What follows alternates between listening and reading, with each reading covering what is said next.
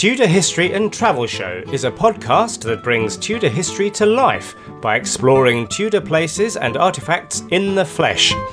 You will be travelling through time with Sarah Morris, the Tudor travel guide, uncovering the stories behind some of the most amazing Tudor locations and objects in the UK.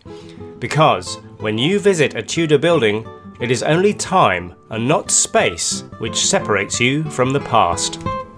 And now over to your host, Sarah Morris. Hello, it's Sarah, the Tudor Travel Guide here. Welcome to this month's episode of the Tudor History and Travel Show. This is just a note to say that if you are hearing this, then you are not currently part of my membership program and will only be hearing the first part of each show. In order to access full episodes of the Tudor History and Travel Show, you will need to become a member of my membership site, The Ultimate Guide to Exploring Tudor England, via the link in the description associated with this podcast. Doors to the membership open roughly every six to eight weeks. So if you want to become a member, you can add your name to the waiting list right now. The link to do so is in the description associated with this podcast, and I will be in touch with further information just as soon as doors reopen. Now, in fact, in a moment, we'll go over to the podcast and to meet with our special expert guest for today. Her name is Sam Harper, and she is going to be showing us around the wool churches of the Cotswolds. Now, two churches in particular which have deep links with the wool trade, which was so important to medieval and early Tudor England. And we'll also be hearing about their links to Henry VII, who visited the area on a couple, well, more than a couple of occasions actually, and whose relationships with the wealthy wool merchants of the Cotswolds was extremely important to his fiscal well being. We'll also be visiting a church which has the finest set of Tudor stained glass windows anywhere in England, so you'll want to stay tuned to hear all about that. We'll come back to that in a moment, but in the first instance, I wanted to uh, pick up on a couple of issues of housekeeping as per usual. The first is is that this month has been a very busy month as I have just launched my new membership, The Ultimate Guide to Exploring Tudor England. Now, in the moment, that is in a soft launch or beta test phase, and I am running the site with a number of dedicated followers of the Tudor Travel Guide, and we're road testing the site. Oh, yes, we are, ladies and gentlemen. But I'm pleased to say it's up and running, and I'm getting some fantastic feedback about what people are thinking and feeling about the content, which is fabulous news. Now, in about six weeks' time, I will be reopening the doors to joining the membership to the wider world as we do our full launch and that will go live on the 21st of April. So at the moment, you cannot become a member, but there is a wait list. So if you are interested in finding out more about Tudor places, uh, or indeed you may be planning your travel here to the UK and you want lots of inspiration and information about where to go, what to look out for, how to plan your trip, then the ultimate guide is just for you. And you can join the waitlist by following the link, which I will include in the description associated with this podcast. And certainly in April, I'll be talking more about what you can expect to find in the Ultimate Guide. So watch this space. But perhaps a little more imminently to the world at large is that I have just opened the doors on this year's virtual summit. Yes, ladies and gentlemen, it is back. It is, of course, become a fixture in the Tudor Travel Guide calendar and a very popular one at that. And this year, rather than being an autumn summit, I have moved it forward to the spring. Because on the 6th of May, of course, we have a very important event coming up, a truly historic event a coronation, which many of us have never seen in our lifetime. And so I know from the uh, funeral of the late Queen Elizabeth II that there will be lots of questions about what we're seeing on our television screens. And I thought it would be just fantastic if we could get some guest speakers to chat with me about many different aspects, the many different varied aspects of coronation and what exactly we're seeing and what to look out for. And so this year's summit is called Your Essential Guide to Coronation. We have Tracy Borman, who will be talking to us all about the history of coronation and its ceremony. We have Jonathan Foyle, architectural historian, talking to us about the buildings of coronation, particularly Westminster Abbey and Westminster Hall. I'm then joined by Nicola Tallis, author and historian, who is talking to us all about the regalia of coronation, particularly those glittering jewels that we will see on display. And finally, I head to the Royal School of Needlework at Hampton Court Palace to meet up with Eleri Lynn, who used to be the curator of historic dress at Hampton Court, and Anne Butcher, who is the head of studio there, to talk all about the robes of coronation. So I think by the end of the summit, we will have all angles covered. Now, yes, it is a little bit shorter than normal, but it is comprehensive and it is packed full of all the facts that you will need to be coronation ready when everything gets underway on the 6th of May. So I hope you will be able to join me. Now, as I said, I have literally just opened the doors for booking, and I will put a link in the description again associated with this podcast where you can head on over to find out more information about the summit, including all of our key speakers and a bonus world premiere from Rebecca Monet and Ashley Risk, who are going to be following the coronation procession of Anne Boleyn in their usual fantastic and unique style, fusing words with pictures and illustrations and images. So, yes, you will be able to book your ticket now. Head on over to the link, you'll find lots of information on our info page and also, of course, the place in which you can book your ticket and secure your place. The summit will go live on Saturday, the 15th of April, and I'll be running all the videos over one day this time. It's a mini summit on this occasion. But if you purchase a ticket and you can't make the 15th, as ever, do not worry because all the videos will remain accessible for you to view at your leisure, indeed over and over again if you wish, until the 31st of May. So you'll have around about six weeks to catch up with those videos. So plenty of time to do that if you can't make the actual date of the 15th itself. And I would also say for members of the Ultimate Guide, if you are a road trip traveller member, you do not need to buy an additional ticket because access to the summit is included in your level of membership. If you are currently an armchair traveller member of TUG, then you can upgrade. And if you do so, you can upgrade from within the site. And if you do so, then of course, as per the road trip travellers, you will be able to access the summit live on the 15th via the membership site at no additional cost.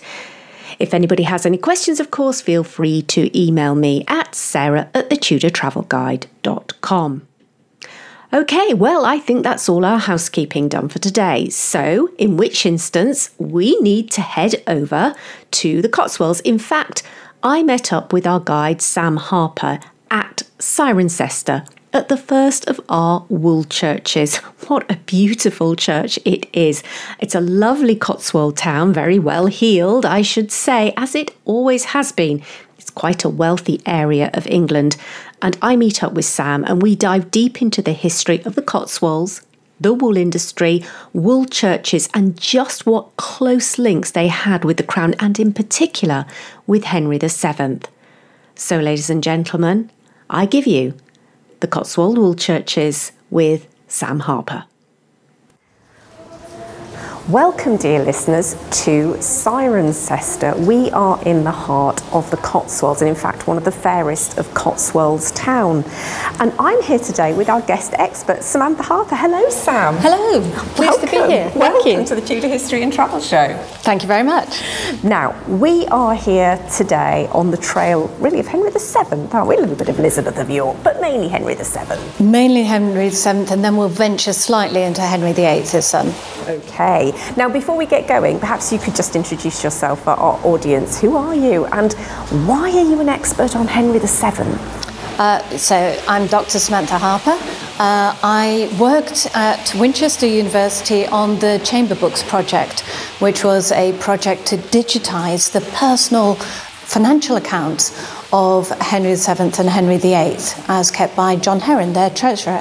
So they uh, started using the chamber, their own private quarters, as a financial mechanism to try and uh, bypass the the machinery of the exchequer, which had become really quite onerous and slow by that point.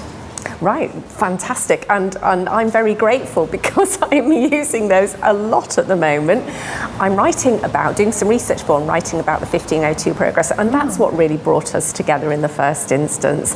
And I said, Samantha, it'd be lovely for us to go on location to talk about a couple of very special places that are associated with Henry VII. And that's exactly what we're going to be doing today. We're starting off at Cirencester, and in a mm-hmm. moment, you're going to tell us why we are here in the church.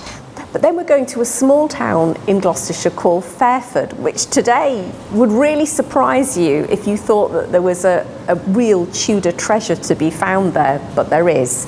Absolutely, yes, it, it's an absolute marvel. Well, I'm not going to say any more about that. Folk, you're going to have to stick around to find out what that treasure is. Now, let's set some context, first of all, for our story, which is going to focus mainly on the 1502 progress. What was it all about? Where did Henry VII and Elizabeth of York go, and why did they go there? But let's set some context about Henry VII and his visits to this part of the world, because one of the things I found out quite recently as I was doing a little bit of digging and researching was that for example, Henry VII had quite a few visits to Gloucester and Llanthony Prior and knew the Prior of Llanthony Prior very well. And I was like, what's he doing here in Gloucester, given that Henry VIII, his son, only came, I think, once to this part of the country, but not so for Henry VII, right? Well, Llanthony Priory is an interesting one because the prior of Llanthony Priory, Henry Deane, uh, was to be become a bishop anyway. Um, so, and he regularly is seen in the chamber books to be sending presents of Llanthony cheese or mead to Henry VII, uh, which seem to have been quite a favourite. So, one of the interesting things about Henry VII is he does come to this part of the country on more than one occasion. And I was curious to know what was drawing him here. Um, and, and maybe you could tell us about that. Maybe we could start by setting the broader context. Was what was Henry VII's interest in the Cotswolds and in the West Country? Well, this church, where usually we would be outside, but the rain is absolutely tipping it down. It is. Um, this church, it, it's frequently referred to as the Cathedral of the Cotswolds, and with good reason, it's huge. It was built jointly by uh, the, the merchant community of Cirencester and the Abbey, which is situated just over to the north of where we are now. And to give a little bit of context, Cirencester was a massive wool trading town. The Cotswolds was made rich by wool, and the churches all the way from here up the Fosse Way were built and embellished by the mercantile community that lived in their local areas. So, for example, where we are now, you had uh, the Twinahoe family were very prominent here. The Thames were over at Fairford. Uh, the Fortnays were up at Northleach, and so on and so forth. Where we are, we are actually stood in the, the very impressive 15th century porch of Cirencester Church, and it's effectively a medieval tower block. It was put here by the Abbey, adjoined to the church, to have clerks in the rooms above us. And they were meant to administer the market over which the Abbey had jurisdiction. As you can imagine, that became quite a point of conflict between the mercantile community and the abbey itself, which derives a lot of its income from the market. But it also meant that because this was such a rich area, they could invest in the fabric of the church. So, where we are stood above our heads is the most magnificent 15th century fan vaulting. And fan vaulting we know from, uh, for example, famously above the head of Henry VII in his chapel in Westminster Abbey. Uh, the earliest example of fan vaulting that we know of is in Gloucester Cathedral. And uh, so this was very much a 15th century innovation. And what we will notice is the fan vaulting here bears striking resemblance to that in Fairford Church, and I suspect there are reasons for that, which I shall come to later. Okay, right. So um, you brought me first of all, or brought us first of all, to Cirencester. Mm. Why here first? So, Henry VII visited here in September of 1496 and again a year later. And it kind of makes sense, bearing in mind that the abbey was huge, it had a mitred abbot, which means that the abbot sat in the House of Lords. And being such a rich area, You've got to think of your medieval kings sometimes like politicians nowadays. They have to go around keeping their donors happy, and they relied on the mercantile community in part for trade. Um, certainly, we know Henry VII and Rainald Bray, um, his, uh, one of his councillors, prominent councillors, did trade with the Thame family mm. uh, in wool but also for loans. They were very reliant on loans and benevolences uh, which were kind of forced loans that were not necessarily paid back. so keeping a good relationship with the mercantile community was an essential. So that would have been one reason why he was visiting. And of course, in 1497, when he was here in September, it was just after the West Country had been incited to rebellion and they'd had a big battle uh, at Blackheath, just outside of London. So it was prudent to kind of uh, go on progress to the West Country, show magnificence, display, show your face, court to your local mer- merchants, uh, and be a presence. And was that need to court the mercantile classes the same for his son Henry VIII? I was just curious, or was this something that had petered out by the end of Henry VII's reign? So, in the 1490s, Henry VII is still trying to build up the rather empty coffers that he inherited from the Yorkist kings. Uh, so, arguably, as Henry VIII's reign progressed and he burned through its inheritance, so to speak, yes, he did need funds. And of course, his battles with Scotland and France were hugely expensive. Um, but arguably not initially. So, Sam, I was talking earlier about the fact that I'm busy researching and writing the 1502 Progress, which was another of the progresses that came to this part of the country. Perhaps so you could talk a little bit about the um, context of that progress, um, because it was quite unusual in some ways. It was a peculiar progress. In fact, one doubts whether you could call it progress at all, given that usually the purpose of progress is to show your magnificence to your subjects, to visit local dignitaries or receivers, perhaps in various locales. And not much of that really happened on this particular progress. It seemed to resemble more a trip down memory lane. Okay. So initially, he's at Langley and Woodstock, his hunting lodges, and then he makes his way over to Wales and he stays in his childhood home of Raglan and Chepstow he visits as well and he's hosted by Walter Herbert. Now Walter Herbert was the second son of William Herbert who was created Earl of Pembroke by Edward IV and he was the first indigenous Welshman to be created uh, a member of the nobility. And his Walter's elder brother, William, mm. inherited the earldom, of course, although later he got downgraded to Earl of Huntingdon by Richard III. Walter Herbert seems to have remained a lifelong friend of Henry VII, and in fact, Henry was obviously attached to the family. One of the first things he did when he won the Battle of Bosworth and uh, in, gained the throne was he gave safe conduct to uh, uh, Herbert's wife, uh, William Herbert's wife, mm-hmm. uh, and Devereux to come and visit him in London. So, on progress, they go stay in Raglan and in Chepstow, hosted by Walter. And Walter, we think, also used to mark the anniversary of Bosworth, looking at the chamber books, by sending a gift to Henry VII, be that usually of a hunting hawk of some description. Uh, there is a peculiar entry of one time him sending a dragon. I'm not entirely sure what that would have been, but still. Uh, and then on the way back, they uh, come via uh, just north of Bristol, Gloucester, and then they go and visit some of the Queen's dower lands. And that encompasses Fairford.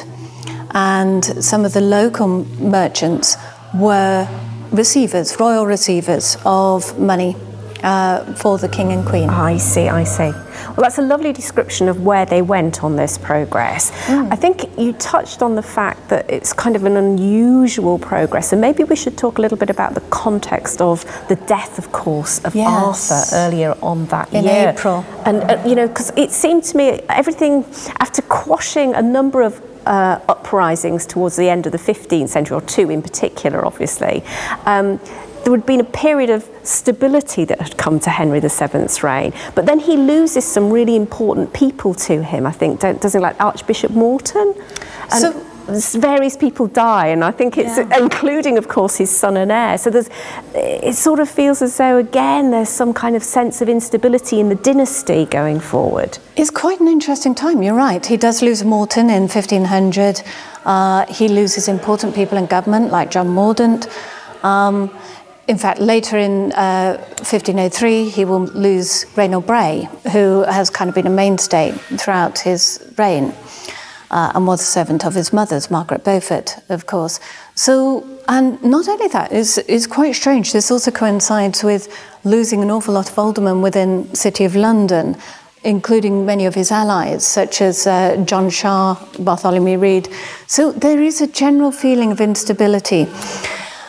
The fact that they also choose to travel together at this time is curious, not only because of Arthur's death, but Elizabeth's pregnant. And it doesn't seem she's very well. In fact, she has to rest up for a while uh, at Woodstock when coming out here, as seen by her chamber book, where they've had to pay for somebody to, to come see her while she's sick. Don't know if something is actually happening among her her ladies because a couple of them are, are, left behind in various places. Yes, sick as well, right? Sick as well. So I, maybe they've caught some sort of virus, but given that Elizabeth is pregnant, this is not a good time to be ill. No, it's a really interesting decision, isn't it? Because, mm. of course, she gets pregnant quite quickly yes. after the death of Arthur and then goes on this strenuous progress. I think people are still a bit confused as to why she chose to do that. What, what's your final feeling about why she took that risk, really? It's an interesting one, isn't it? I mean, it's very easy to tend towards the emotional answer, which is that uh, her husband was going on this great trip down memory lane to go and see old haunts and old friends. And she took the opportunity to go with him and also visit her dower lands on the back on the way back. Potentially. We can't know for sure. There is only so much administrative records will tell you, but put in the emotional context, it is very tempting to reach that conclusion. Mm. But curiously, they didn't go to Worcester, and I think a lot of people yes. scratch their heads about that. Which is where Arthur lies, of course. Yes, um, it, it does seem peculiar. Potentially because he hasn't got a tomb there as yet. It, it takes a while to create a, a worthy tomb, of course. Um, maybe it was to a motive. It, who knows? It's it's very difficult to tell. But interestingly, you were telling me, I think, off hmm. recording, mm. that they probably took the little Prince Henry, the new uh, son and heir, essentially. So yes, um, it, it is probable that Henry came with them. And this could have been quite an interesting experience for him, seeing where his father was brought up, uh, the context, uh, visiting Wales, um, which, as a new Prince of Wales, arguably may have been seen to be important by his father. Interestingly, I believe that it is very, very likely that Henry VII would have spoken Welsh, because from a very early age, he was living with the Herbert family, who were Welsh speakers, we know this.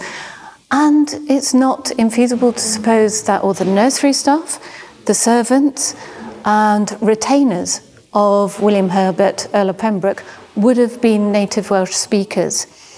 It may have been the reason why Jasper Tudor, when he took uh, Henry into exile at the age of 14, chose Brittany because, of course, the language in Brittany and Wales are very, very similar. Right. Again, it's speculation, but it is a very tempting conjecture. Mm. Some really interesting things, I think, to bear in mind around what's going on with the 1502 mm-hmm. progress. Lots of unanswered questions, but still good to muse on them. You have been listening to the first part of this month's episode of the Tudor History and Travel Show. The remainder of this episode is only available to members of my membership site, The Ultimate Guide to Exploring Tudor England. To join the waitlist to become a member of The Ultimate Guide, click on the link in the description associated with this podcast. You will be added to the waiting list and I will email you just as soon as the doors to the membership next reopen. I'll see you there.